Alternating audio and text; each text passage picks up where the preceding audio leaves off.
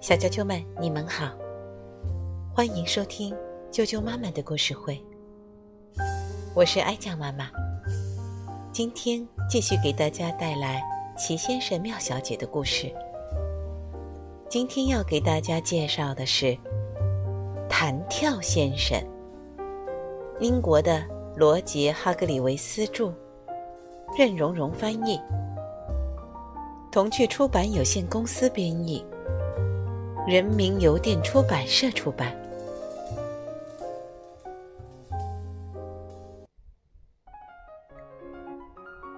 弹跳先生，弹跳先生非常小，小的像一个橡皮球。他就是不能好好的待在地面上，他经常到处弹来弹去。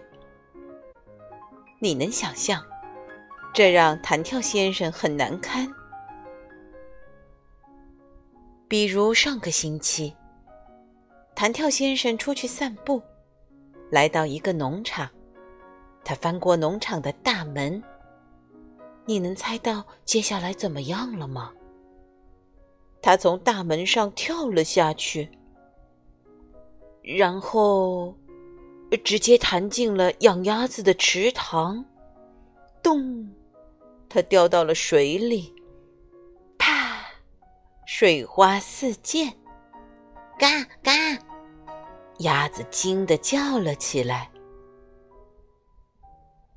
还有一天早上，弹跳先生正在睡觉，他醒过来，从床上跳了下来。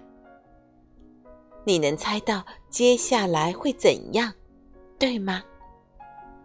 他从卧室弹了出去，一路弹跳着下了楼。弹啊弹啊弹啊！这样的事经常发生，这也许能解释为什么弹跳先生每天晚上总是开着卧室门睡觉。弹跳先生稳住自己以后，走进客厅，想要坐下来想事情。砰！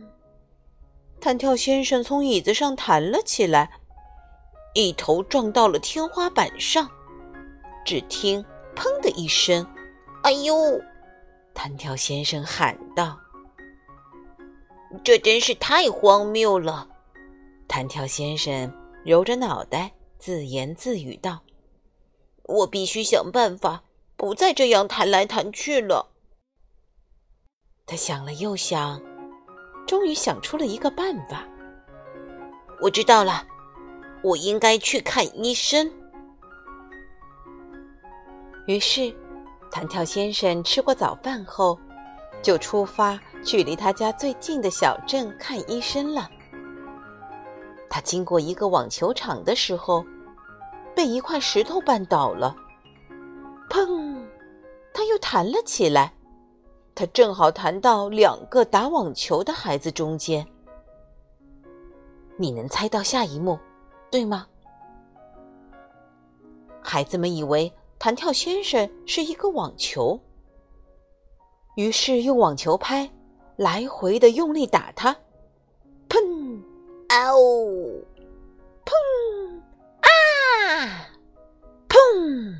哎呦！可怜的弹跳先生。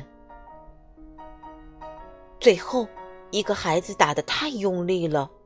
把弹跳先生打出了网球场。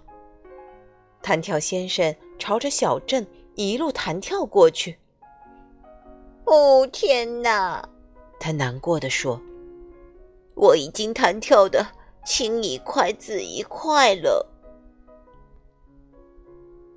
公共汽车正好开了过来，弹跳先生觉得车上才是最安全的地方。他找到座位之后坐了下来，但还是感到有些难过。公共汽车驶进了小镇，公共汽车正好停在了诊所门口。弹跳先生从公共汽车上走了下来。你能猜到下一幕，对吗？他没有走诊所外面的人行道。哦不，弹跳先生不在人行道上。他走下公共汽车，刚踩在了人行道上，就弹了起来，直接弹进了诊所的窗户。包你好，医生，正坐在办公桌前，品尝着他的晨间咖啡。弹跳先生从开着的窗户飞进来，落在了……嗯，你能猜到他落在了哪里，对吗？没错，只听“啪”的一声，弹跳先生落到了咖啡杯里。哎呦！弹跳先生尖叫起来，咖啡太烫了！天哪！包你好医生惊叫道。包你好医生把弹跳先生从咖啡杯里捞出来，让他坐在吸水纸上，把自己弄干。然后听弹跳先生叙述事情的经过。你明白了吧？弹跳先生说：“你得想办法让我别再像这样弹来弹去了。”嗯，包你好医生努力的思考着。包你好医生想了一会儿，然后走向他的医药柜。从里面拿出了一双红色的小靴子，这个应该有用。他对弹跳先生说：“这双沉甸甸的靴子应该能阻止弹跳。”哦，谢谢你，包你好，一身。弹跳先生说完，就穿上了他的红靴子，走回了家。